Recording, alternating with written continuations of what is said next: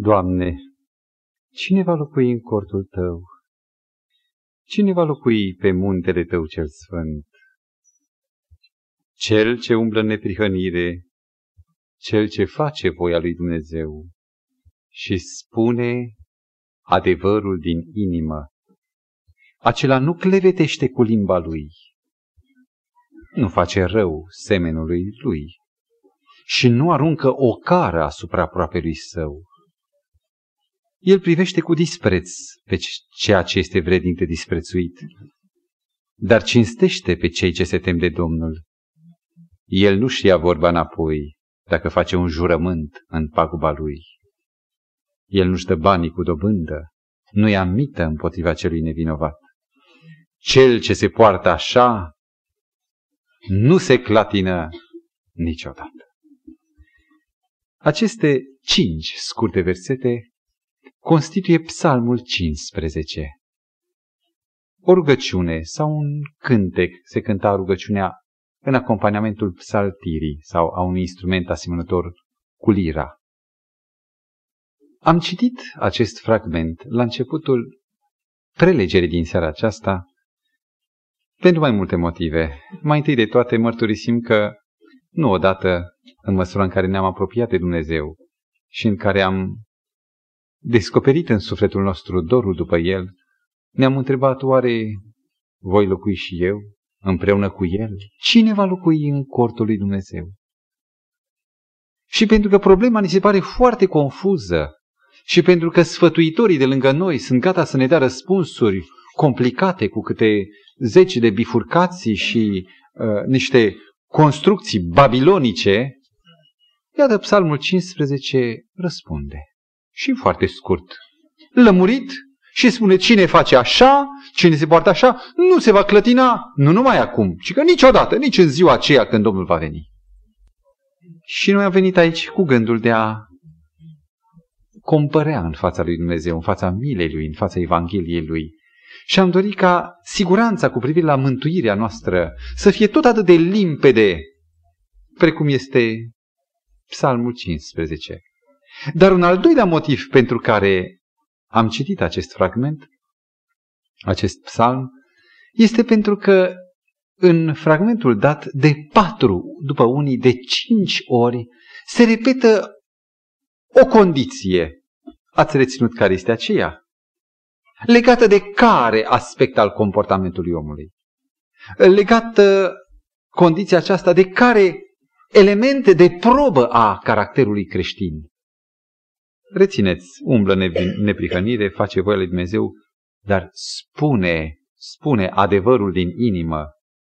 Nu clevetește cu limba lui. Nu aruncă o cară asupra aproapelui său. Cinstește pe cei ce se tem de Domnul. Nu-și ia vorba înapoi.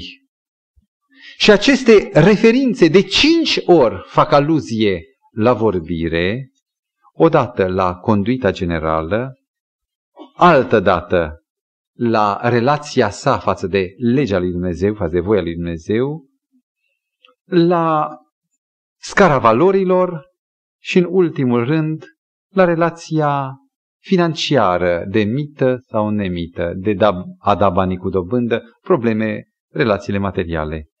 Dar de 4-5 ori revine fragmentul cu privire la vorbire. Suntem, iubiți frați, în ciclul Decalogul. Și în acest ciclu, care reflectă voința Tatălui nostru, reflectă caracterul Tatălui nostru.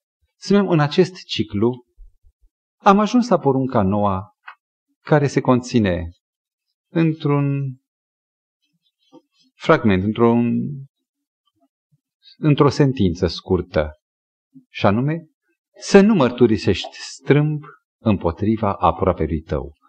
Pentru acela care dorește să știe de unde am rostit această sentință, îl rog să deschidă Sfânta Scriptură la Cartea Exodul, capitolul 20, la pagina 81.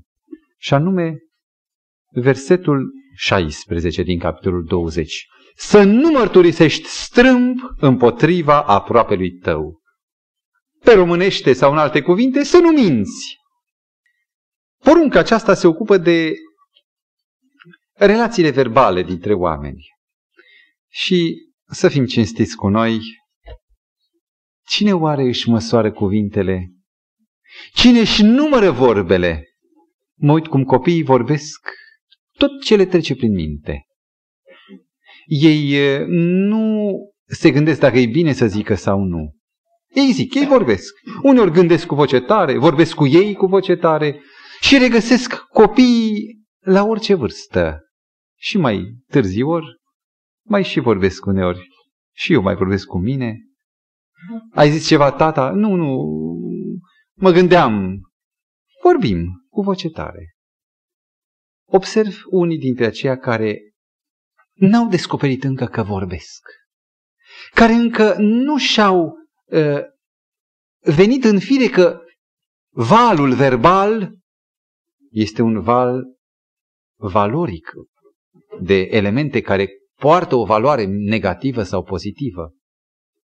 Oare chiar cuvintele poartă o încărcătură? Poartă o valoare? Sau ele sunt uh, vorbe? Știți vorba latinului, verba, adică cuvântul volant. Cuvintele, verba, volant, zboară. Nu astea contează. Am zis și eu. Știți? Deci, am zis și eu. Am zis și eu. Ce vine este dacă am zis și eu? Nu e nicio nenorocire. N-am dat în cap la nimeni, n-am dat foc casei nimănui, n-am furat pe, pe nimeni. Am zis și eu. Scuza, aceasta este e, foarte generală. Începând de la copil până la copilul de, de vârsta a treia. Și în toate acestea se confirmă că vorbele nu valorează nimic. De fapt, poate porunca aceasta este una din cele mai neînsemnate, din cele mai mici. Cine a fost vreodată condamnat în afară de epocile dictatorilor pentru un cuvânt prostit? E drept că există un articol de uh, condamnare a atacului asupra autorității supreme dintr-un stat. Dacă e rege, se numește uh, crimă de les majestate, când afectezi integritatea, demnitatea celui care trebuie să fie imaculat în fața vulgului, în fața poporului și aceasta se pedepsește. Calomnii sunt procese de calomnie, într-adevăr, dar mizidicuri pe lângă alte probleme grele, poveri în care se angajează și luptă avocați și oratori. În anul 355 înainte de Hristos, tiranul Dionis din Siracuza el fusese elev al lui Platon în ale filozofiei, conducător al așa numit tiran, nu în sensul că era tiran și asuprea. Acesta era titlul tiranos al unui conducător al insulei Siracuza. Tiranul Dionis avea o măsură radicală pentru cei care mințeau. A fost găsit un dregător care a zis și el așa, și n-a zis chiar rău, Tiranul l-a chemat și a spus, e adevărat așa și așa? Și el ce, da, așa, într-o doară. Și a spus, veniți, luați-l și tăiați-i capul. Au venit înțelepții ceilalți și au zis, ce ai făcut, tiranule? Prea puternice. Îl omor pentru o vorbă aruncată așa? Și el a scos din buzunar o ghindă. Și a zis, ce vedeți aici? Era și ăsta înțelept, filozof, tiranul. Și înțelepții lui au spus, păi e acolo un nod de fructe, o ghindă. Nu e o ghindă. Și eu mă uit la asta și văd o pădure. Și morala judecăților lui drastice, tiranice, era că în cele mai mici elemente ale vorbirii, tiranul Dionis vedea rădăcinile ascunse ale ceea ce oamenii urmau în viitor să producă și el era adeptul de a stârpi răul din rădăcina. Se pare că cuvântul e neînsemnat înaintea oamenilor, dar înaintea acelora care cresc în profunzime, în seriozitate, să zicem în înțelepciune, cuvântul devine purtător de mari semnificații. Știți vorba cealaltă, dacă tăceai, Dionis rămâneai, adică filozof. Vorba aceasta în cuvântul lui Dumnezeu, în Scriptură, își capătă o adâncime uimitoare. Citesc un singur fragment ca să ne uimim în fața semnificației pe care Evanghelia, Scriptura în general și în mod special Evanghelia după Matei, capitolul 12, cu versetul 36 și 37, Evanghelia, adică Domnul Hristos în Evanghelie, ce importanță dă cuvântului? Ascultați! Vă spun, spunea Mântuitorul, Matei 12, 36, 37. Vă spun că în ziua judecății oamenii vor dea socoteală de orice cuvânt pe care îl vor fi rostit, căci din cuvintele tale vei fi scos fără vină și din cuvintele tale vei fi osândit. După ce se va face judecata? O să spuneți, păi după fapte. Iată aici spune Mântuitorul că neanulând că judecata se va face și după fapte, că judecata se va face înainte de fapte, se va face după cuvinte. Și ceea ce Dumnezeu va mai aduce în judecată, dar nu e subiectul nostru de astăzi, este intenția gândurile ascunse pe care Dumnezeu le cercetează și le conectează în acest lanț, în această reacție lanț, de la gânduri, la cuvinte și în cele din urmă la rodul cel mai vizibil și palpabil la nivelul omenesc, adică faptele. Am sărit special din versetul 36 un cuvânt, o, un atribut. Veți da socoteală de orice cuvânt, ce fel de cuvânt? Orice cuvânt hulitor, cumplit cuvânt, să hulești. Orice cuvânt uh, jignitor, orice cuvânt mincinos, orice cuvânt injurios. Nu, aici spune mult mai simplu. Cine n-ați deschis Scriptura, intuiți ce fel de cuvânt va fi scos și chemat la judecată. Nefolositor. Și aici este punctul în care se arată că valoarea cuvântului, nu utilitatea sau uh, funcționalitatea negativă lovește, ci valoarea în sine va fi cântărită în ziua judecății pentru fiecare cuvânt. Și cuvintele care, chiar dacă nu sunt rele în sine sau jignitoare, dar nefolositoare vor fi, vor constitui un cap de acuzație pe o listă Probabil că vorbim omenește cu liste. Nu vor fi liste așa, dar vor fi totuși liste, coloane, orice cuvânt nefolositor. Iubiți ascultători, ce este cuvântul? De ce există o poruncă printre cele zece, și anume a noua? De ce există porunca a noua care zice să nu mărturisești strâmb și împotriva aproapelui tău? E vorba de cuvinte. Să ne gândim la cuvânt. La lecția de psihologie, profesorul ne vorbea de cel de-al doilea sistem de semnalizare, primul fiind simțurile, cele cinci, iar al doilea sistem de semnalizare fiind gândirea logică. Chiar cuvântul logică vine de la logos. Gândirea în cuvinte, în relații stabilite, corect. Logosul, cuvântul. Și gândirea se exprimă cuvântător. Noi înșine gândim în cuvinte. Iar cuvântul pe care îl, îl strângem în mintea noastră, îl și dăm. Rare ori când părinții mei ajungeau la discordii, și nu discordii urâte, discordii, discordii foarte delicate, se ajungea la o blocadă, nu se mai vorbea. Intra, ieșea unul sau altul din bucătărie, dar nu vorbeau între ei. Pe noi copiii ne durea tăcerea aceasta, blocada de comunicare. Ne durea pentru că este cea mai dureroasă blocadă și anume suspendarea punții de comunicare între oameni. Și atunci când nu e, îți dai seama de valoarea lucrului. Ce este cuvântul? Este cel mai însemnat element de legătură dintre om și om. Dacă mergi într-o țară străină, poți să bângui ceva, să dai din cap, din mâini, să zâmbești sau să-ți exprimi facial ideile. Dar nu se înțelege Și e nevoie de un tălmaci, e nevoie de cuvânt. Cuvântul este o unealtă minunată. Iar acest cuvânt se multiplică, acest cuvânt se leagă, creează o rețea și nu întâmplător cineva a numit cuvântul ca fiind uzina socială. În această uzină se produce societatea, relațiile dintre oameni, în relațiile dintre cuvinte.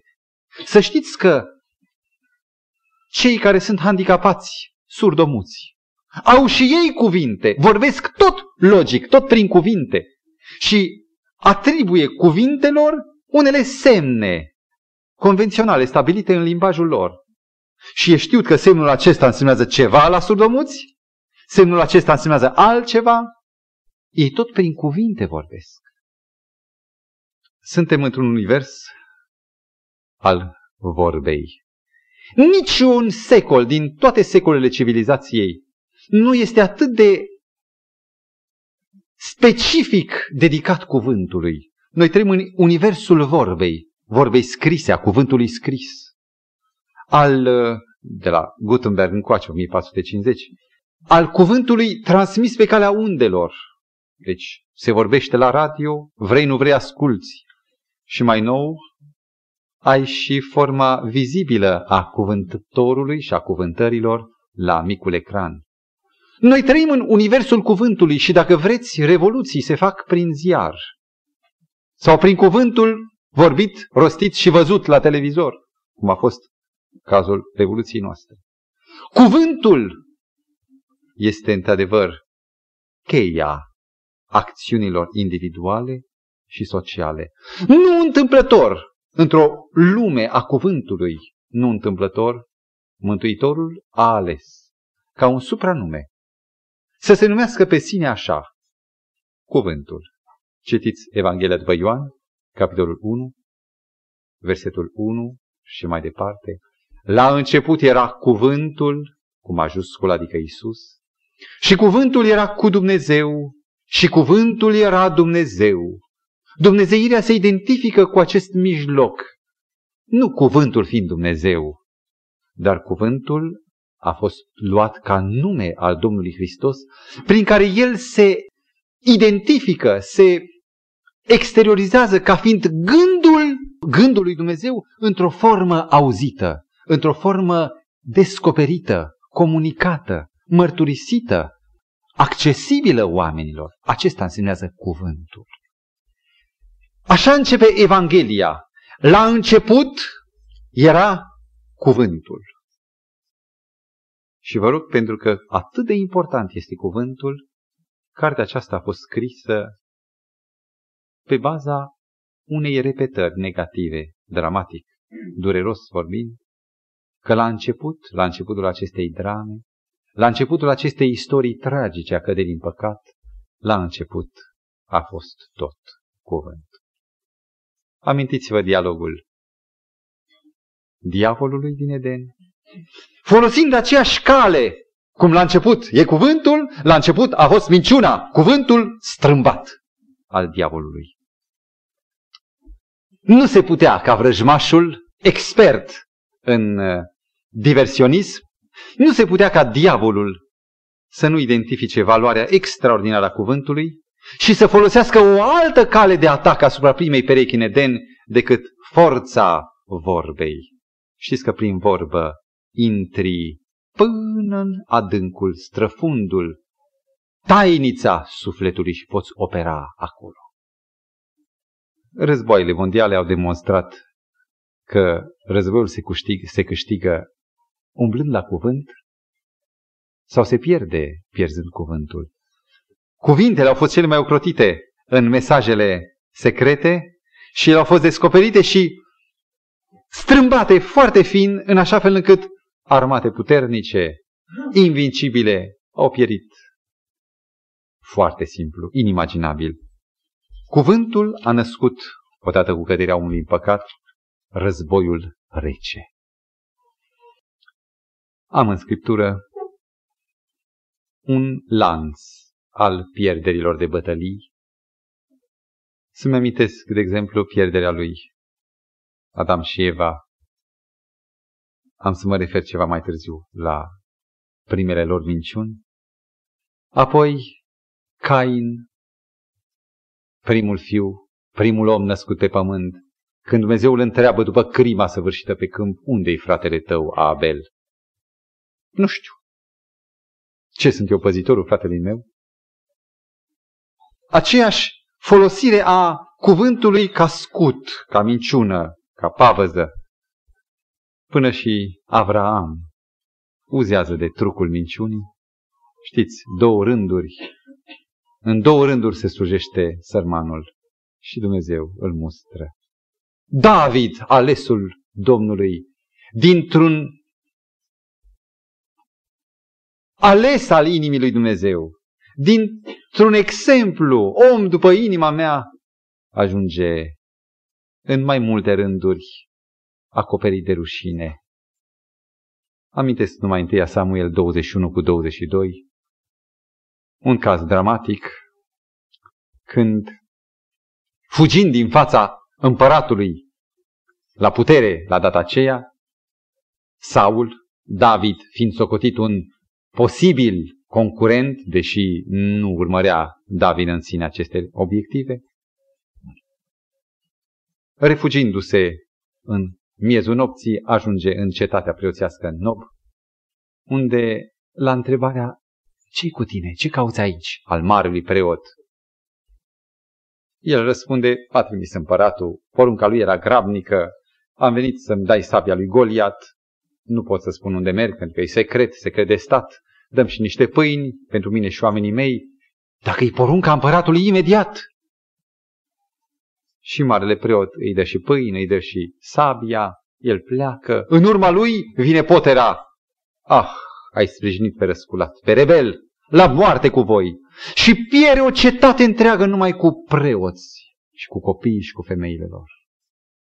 Și David când află dezastru, dezastrul pe care el l-a produs printr-o minciună, putea să spună drept. Își sfâșie hainele și spune, eu sunt de vină.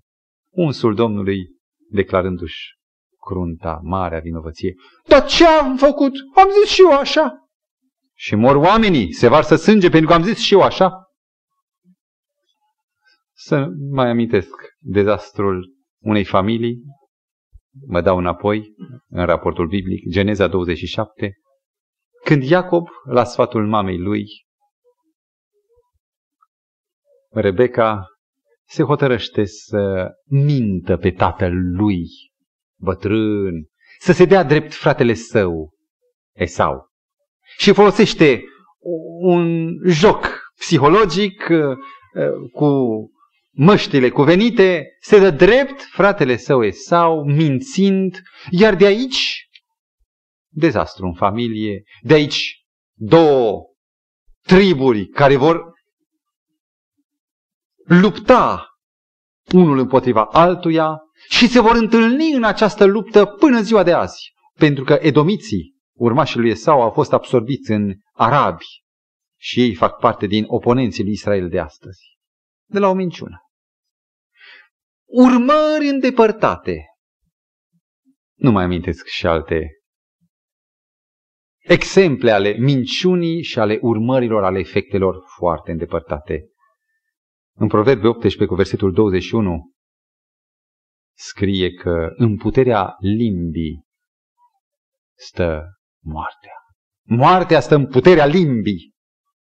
Dar tot proverbul acesta adaugă că moartea și viața stă în puterea limbii. De aceea Mântuitorul însuși se numește cuvântul și el n-a folosit o altă armă în toată lupta sa împotriva diavolului în cer și apoi în lupta sa pe pământ împotriva măgilor, decât tot cuvântul, moartea, viața și moartea stă în puterea limbii.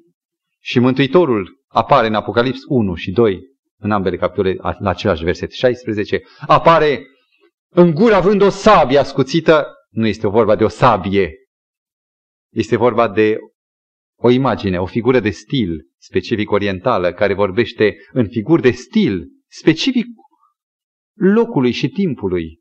Din gura lui o sabie și spune că îi va ucide cu sabia gurii lui. Nu cu mâna, nu cu fulgere, cum ne-am imaginat noi după fresce vechi, ci cuvântul acesta dă viață, Și cuvântul lui îi va găsi vinovați pe toți cei care se fac sperjuri față de adevăr. Haideți să încercăm acum o definiție. Ce este minciuna? Domeniul minciunii și o să spuneți că e limbajul. Se referă toată porunca a noua la probleme de limbă. Și corect. Dar nu uitați că există un limbaj verbal al cuvintelor pe care l-a scos la casetofon, pe bandă, dar există și un limbaj neverbal. Unul corporal, unul uh, al uh, mimicii, al mișcărilor. Și oamenii pot, în ciuda faptului că nu păcătuiesc cu limba, pot să mintă prin atitudini care trădează. Sunt multe feluri de minciuni, nu neapărat ale limbajului verbal, ci al limbajului mai larg, general. Deci este o, o forma păcatului în domeniul limbajului, care constă în a prezenta două ipostaze false care să concureze realitatea. Să le descoperim care sunt acele două ipostaze.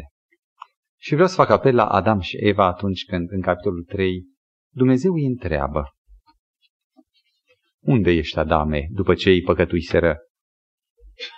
Și în versetul 12, dezvinovățindu-se, Adam folosește prima minciună când l-a întrebat, ce ai făcut? Cum de zici că ești gol? Nu cumva ai mâncat din fructul oprit?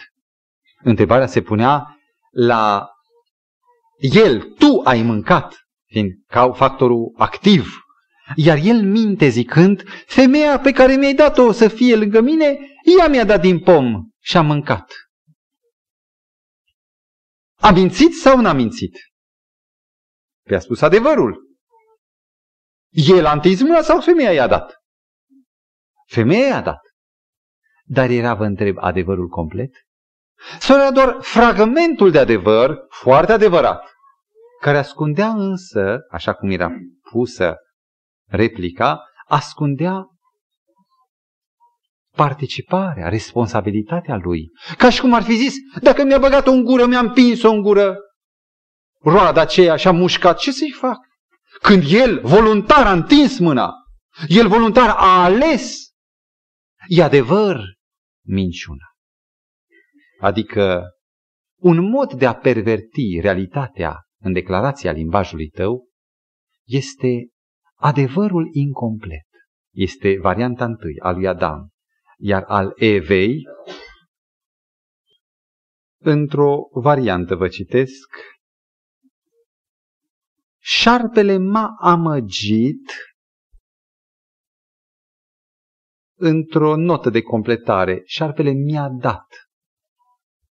Era formula, șarpele mi-a dat, iar eu am mâncat din pom. Am mâncat, că șarpele mi-a dat. Oare șarpele îi dăduse? Sau ea luase direct? Aici este o minciună sfruntată. Șarpele doar a pledat, dar ea a fost elementul activ care a luat. Adevăr incomplet, varianta lui Adam, minciună, adică neadevăr total, negare a adevărului, nu pervertire doar, este a doua ipostază a minciunii. Ce anume generează această minciună? De unde se nasc minciunile? La acest capitol aș dori să nu medităm asupra cauzelor circumstanțiale. Păi mi-a fost frică și de aceea am zis, sau am vrut și eu ca să îi arăt că n-are dreptate, sau motive circumstanțiale. Nu mă refer la acestea, care sunt atât de variate, le poți clasifica pe categorii mai mari dar fac aluzie direct la generatorii minciunilor care nu țin de cauză. Iată, în Evanghelia după Matei, capitolul 15, mi se vorbește așa. Versetul 19. Căci din inimă ies gândurile rele, mărturiile mincinoase, hulele. Unde se află generatorul minciunii? Noi ușor găsim pricina în factorul exterior. În timp ce Mântuitorul spune că nu în jur se află cauza. Ele sunt doar factori favorizanți, dar cauza e în tine. E ca și cu boala. Tu porți boala în tine până când dai de un moment favorizant pentru boală. Dar nu momentul favorizant este cauza îmbolnăvirii. El e doar ceea ce a determinat să ia amploare boala care o porți ani de zile în tine. Factorii favorizanți îi dăm la o parte acum. Nu-i bine să învinuim pe diavolul sau pe ceilalți, pe ei sunt de vină, ei sunt răi. Și să vedem exact cauza care se află în lăuntru, în inima. Și rețineți, vă rog, că din inimă ies gânduri rele. Mă uit la circuitul acesta. În cuvântul Scripturii, inimă se referă acum nu numai la aspectul emoțional, ci la aspectul gândirii, rațiunii omului, a intenției, a voinței, a judecății lui. Minciuna se naște din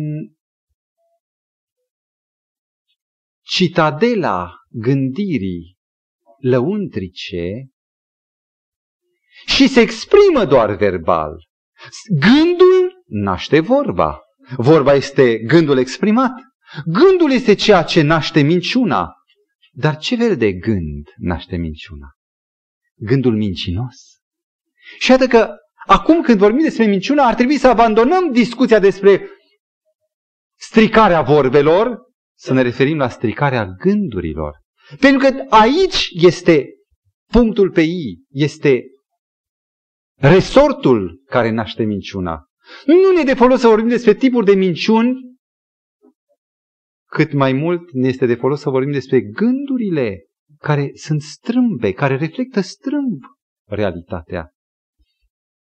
Și s-a născut o, un cerc perpetu, gândurile nasc minciuni verbale, minciunile verbale nasc gânduri stricate, gândurile stricate iar nasc și așa mai departe, amplificându-se în mod perpetu. Cum se strică însă inima dacă din ea ies? Cum poate o inimă să se strice? Nu pot să nu vorbesc la porunca noua despre geneza minciunii, ajungând la modul în care omul își strică puterea de a-și reprezenta lumea. În minte noi avem un ecran pe care se profilează realitatea. Dacă aici văd un stâlp, o țeavă de fier, și în mintea mea apare un șarpe, un șerpuind dinamic. Înseamnă că în mintea mea, pe ecranul meu, imaginea reală s-a reflectat strâmb. Undeva s-a produs un viciu de reflexie. Undeva pe ecran apare o greșeală. Și între realitate, între adevăr și mintea, gândirea noastră, aici se află punctul cheie. Cineva manipulează reflectări strâmbe. Cineva ne aduce reprezentări false, ne, ajută, ne aduce o judecată, o logică falsă. Și așa aminti numai literatura pe care atât de fără discernământ o dăm în mâna copiilor, în care se prezintă lucruri, e drept, interesante pentru spiritul nostru de a ingera, de a înfuleca mental. Pofta ochilor, spune în 1 Ioan 2 cu 16-17. Pofta ochilor. Este un nesas pe care încercăm să-l stăpânim, să-l umplem și le dăm în mâna lor, să-i punem în fața unor emisiuni în care găsim lucruri care ne lipesc atenția de micul ecran, dar în care găsim o psihologie actoricească, o psihologie nu reală, una uh, exploatată actoricesc și oamenii la un moment dat, copiii se manifestă într-o manieră foarte străină, stranie de ei înșiși. Sau o psihologie de roman, dacă citim. Romancierul conduce, construiește o realitate cum și-o imaginează el. Și oamenii cred că aceea e realitatea. Și ajung să sufere de pomană, ajung să se angajeze în palpitații și să și le prelungească aplicându-le în viața lor. Și au stricat reflectorul sau ecranul. Sau pararealități. Ce înseamnă para-realitate? Alături de realitate. Realități mai roze decât realitatea sau mai negre decât realitatea. Amândouă au un singur scop, să distrugă justa rânduirea realității, înțelegerea realității. Cea mai neagră să ne facă teamă, oroare de realitate, iar cea mai roză să ne capteze refugiul nostru ca o supapă, să ne aruncăm în realități fictive. Și iată, în urma uh, unei repetate, stăruitoare lecturi sau vizionări de emisiuni fără discernământ sau cărți fără discernământ, analizate dacă sunt constructive, ziditoare, cultivatoare. Asta e cultură, cea care zidește personalitatea, nu care o împuie cu tot felul de elemente deteriorante ale reflectării. Fugind de o realitate care se pare prea neagră, filmele critice, ne aruncăm în realități iluzorii, roze și încercăm să trăim nu viața noastră, să ajungem alienați de noi înșine. Am vorbit despre geneza, locul de unde se naște minciuna din gândurile rele, iar gândurile se nasc ca un ecou multe ori și ca un imbold a propriului nostru uh, gem de dorințe, de intenții, care știm că este și el pervertit, dar găsește corespondent în lumea din afară în care se lipește, în care se dezvoltă aceste gemuri ale noastre. Atenție, igiena minții, ca să ajungi să respecti porunca a noua. Atenție, ce citești, ce vezi, ce asculți, ce intră în tine ca să dospească apoi viața ta. Eu cred că am vorbit destul despre minciuna, ca să constatăm că de fapt porunca nu se referă la minciuna. Eu am spus pe românește să nu minți, dar nu e așa. Porunca spune să nu mărturisești strâmb împotriva apropiului tău. Ori, dacă mărturia strâmbă împotriva apropiului este o categorie foarte largă, minciuna este doar o aplicație particulară a cazului larg, general, mărturia strâmbă. Dacă eliminăm minciuna din a mărturisi strâmb, ce înțelegeți prin mărturie strâmbă împotriva aproapelui tău? Fac mai întâi o paranteză. Unii se leagă bucuros de cuvântul împotriva.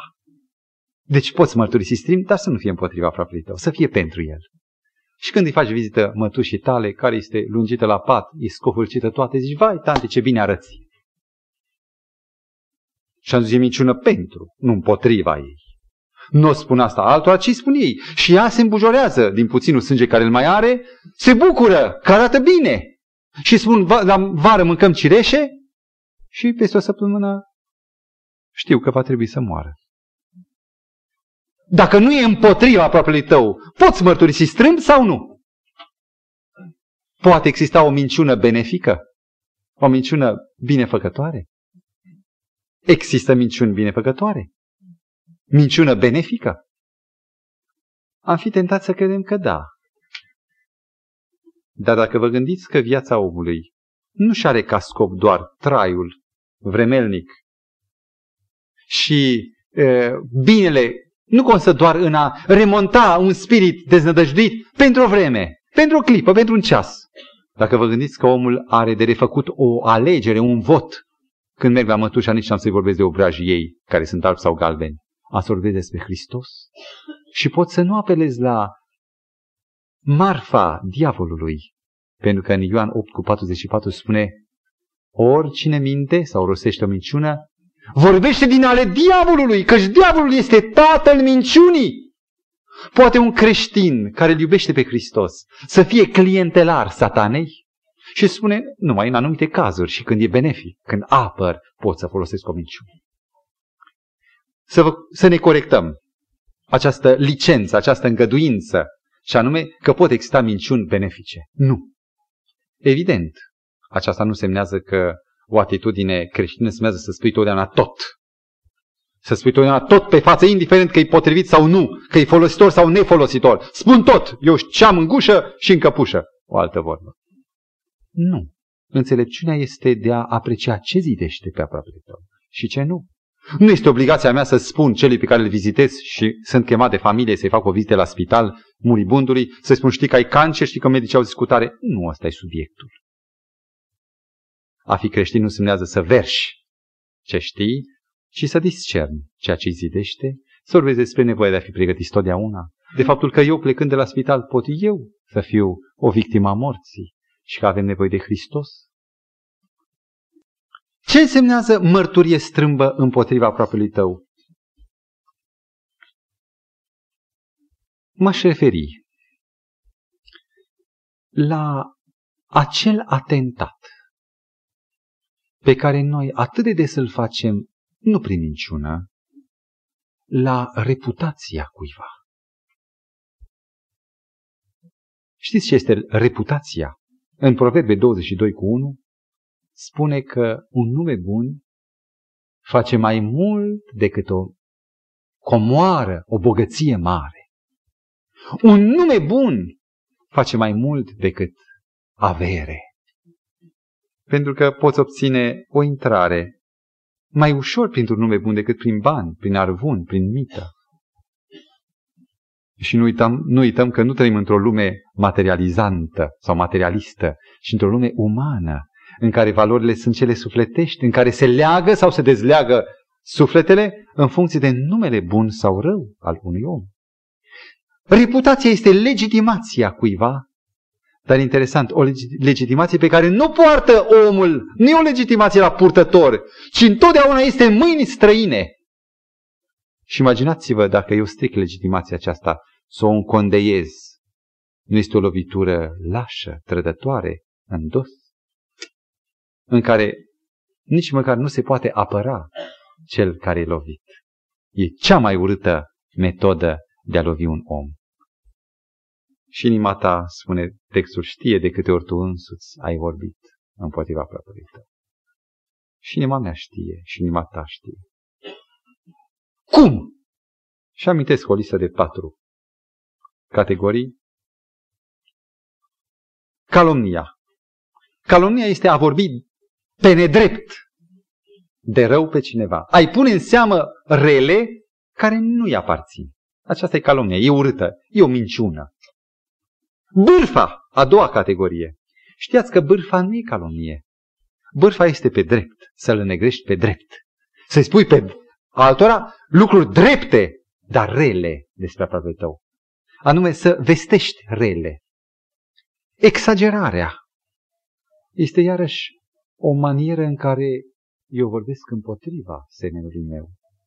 Sau atribuirea de intenții. Aha, a făcut-o ca să mă marginalizeze. Sau știu eu de ce ai zis asta. De unde știi tu? Cunoști tu inima omului? Multe ori nici prin gând nu i-a trecut. Și câte drame, câte necazuri și certuri se nasc din faptul că atribuim intenții acolo unde noi nu știm absolut deloc care a fost intenția. Dumnezeu știe. Aș vrea să mă refer puțin la bârfă. E una din cele mai negre maniere de a mărturisi strâmb împotriva aproapelui tău. În Tit 2 cu 3 spune femeile, în un fragment, văduvele, să nu fie, e o, o anumită categorie de văduve, să nu fie pe spinarea bisericii, ci să fie lucrătoare, să-și aibă grijă de ale lor, familia și să nu fie clevetitoare. Știți cum se traduce, adică cum e în original cuvântul clevetitor în limba greacă? Diabolus. Cuvântul diabolus vine de la diabolos și clevetitor însemnează cel care aruncă acuză împotrivă. Iar diabolos însemnează clevetitorul. Cel care aruncă o ocară, care învinuiește. Aceasta însemnează clevetitor, bârfitor. O fetiță a ascultat în casă ce se vorbea și cu prima ocazie a regurgitat. A dat afară ce auzise la cineva.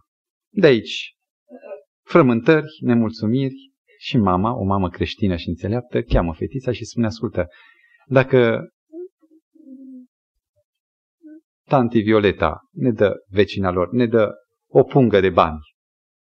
Ai putea din punga care ne încredințează nouă să scoți banii și să-i dai în stânga și în dreapta? Oricum să nu.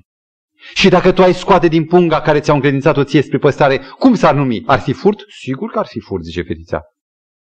Dar atunci când cineva îți încredințează secretul, sau știi un secret, nu ți-a încredințat, dar a venit punga, ai găsit și scrie pe pungă că e al violetei. Și ai punga asta la tine. Poți din punga asta să dai altora, din secretele știute, să împarți? E cumplit, e tot atât de vinovat să, să spui rele despre oameni care sunt tainele lor, poate taine rușinoase. Cine îmi fură punga, spunea cineva, nu mă ruinează. În schimb, se îmbogățește. Dar cine îmi fură reputație, nu-i folosește la nimic. În schimb, mă ruinează. ce e mai grav? A fura sau a minți? Sau a mărturisi strâmb motiv aproapelui tău? Furtul e pedepsit prin a da înapoi de patru sau de cinci ori. Un bou de cinci ori dai înapoi. Un miel de patru ori dai înapoi. Intri la pușcărie.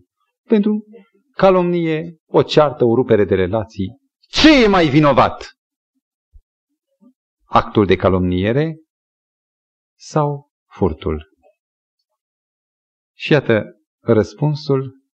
Furtul e un păcat individual. Fură unul sau o bandă. Dar minciuna e un păcat colectiv. Nu minciuna, calomnia, bârfa. A mărturisim strâmb împotriva. Aici sunt implicate cel puțin trei categorii. Unu, producătorii, care le scot pe piață, transmițătorii, e o categorie numită creștinul muscă. Musca este cunoscută prin aceea că mănâncă de aici, se satură. Dar când, când merge dincolo și găsește ceva mai bun, să zicem miere, pentru că e atât de bună mierea și nu mai poate mânca, regurgitează totul, dă totul afară ca să fie din nou aptă de a mânca, varsă murdăria care a mâncat-o și înghite miere în continuare. Și asta o face la nesfârșit. Scoate și bagă. Creștinul muscă, aude și zice. Citiți acasă Proverbe 29 cu 20. Din limită de timp, nu-l citesc acum textul. Și primitorii! Că transmisătorii pot să-mi transmită, dar eu să nu primesc. În Exod 23 cu 1 spune în varianta Septuagintei, traducerea greacă a Vechiului Testament, dinainte de Domnul Hristos, să nu primești bârfă, calomnii împotriva aproapelui tău. Aici zice să nu bârfești, să nu umbli cu, să nu primești vorbe rele la adresa aproapelui tău. Și aș dori să citesc un fragment deosebit din Cartea Hristos Lumina Lumii, excepțional fragment, în capitolul 48, care se numește Cine este mai mare? Un uh, capitol foarte profund. Pe cel greșit nu le expune rușinii, punând greșeala lui și în fața altora. Și nu aduce o cară asupra lui Hristos făcând ca să fie cunoscut în public păcatul sau greșeala cuiva care poartă numele său. Și ultimul fragment, și anume paragraful 38, nu trebuie să facem din greșelile fratelui nostru un obiect al discuțiilor și criticilor între noi. Nici chiar dacă după ce a fost supus acest caz comunității, judecat și, să zicem, exclus, hotărât, s-a rostit o sentință, nici chiar atunci nu avem libertatea de a repeta lucrul acesta către alții. Dacă stăruim asupra acestor lucruri, noi personal avem de păgubit, căci prin stăruirea asupra unui lucru suntem și noi schimbați în același sens după înfățișarea lucrului respectiv. Nu avem dreptul să vorbim nimic de rău la adresa apropiului nostru. Să vă spun ce am aflat în legătură cu acest război al calomniei. Război rece, cumplit. După ce reformațiunea s-a născut în Germania și apoi s-a extins în întreaga Europa și în lumea nouă și peste tot, protestantismul, în mișcarea papală, în biserica papală sau formația papală, a apărut o mișcare numită contra-reformațiunea. Prin anii 1550, 1545-50, s-a pus la cale așa numita companie a lui Isus, de unde se trag iezuiții.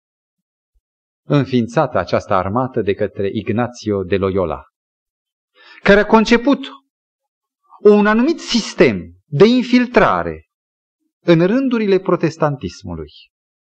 Într-un mod atât de subtil, atât de uh, penetrant și în același timp atât de letal care produce, adică moartea. Și am căutat, am fost tare grăbit astăzi în alcătuirea temei și n-am putut să găsesc respectivul document, dar un anumit iezuit, care în anii 65-70 a trecut la protestantism, s-a convertit la adevărul Scripturii, a dat pe față ce a făcut el însuși în locurile în care a fost trimis cu misiune. Și anume avea datoria să se infiltreze în anumite formațiuni neoprotestante, să câștige creditul, să, des- să câștige uh, adeziunea acelora, să fie primit ca un neofit cu aplauze, să demonstreze spiritualitate, solemnitate. Și câștigând creditul, să ajungă până în organul de conducere, să ajungă până în, în apropierea piramidei conducătoare și acolo, într-un mod subtil, să înceapă săgetarea cu calomnie, cu tare așa, cu tare așa. Și spune că în urma sa a lăsat cinci biserici neoprotestante distruse. A reușit această lucrare să distrugă. Teribilă forță. Cuvântul calomnia. Când vine cineva la dumneavoastră și vă spune, știi că cu tare, vechea placă, e securist. Sau știi că cu tare a zis așa și așa. Să știți că vorbirea de rău e ca o prăjitură, spune în, în proverbe, care lunecă până în fundul mărântailor. O înfuleci în grabă, atât de plăcută că o scapă repede în stomac. Așa e minciuna. Da, și, și cum mai e? Și ce mai zici? Și afli amănunte. Vă rog, rețineți. Aceasta este un mod diabolic de a distruge legitimația cuiva, reputația, relația și biserica. Nu avem dreptul să negociem, să uh, traficăm, să manipulăm relații negative despre cineva. Ferice, zice Domnul Hristos în fericiri, de făcătorii de pace, de aceia care aplanează, care au, cum spune în 1 Corinteni 13, dragoste. Știți că dragostea scormăne tot? Nu zice așa. Dragostea acoperă tot. Dragostea uită tot. Suferă tot. Nu mai rap, spun, suferă tot.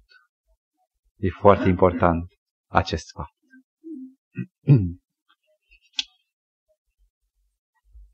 ce e mai grav, furtul sau a mărturisi strâmb împotriva aproapelui tău?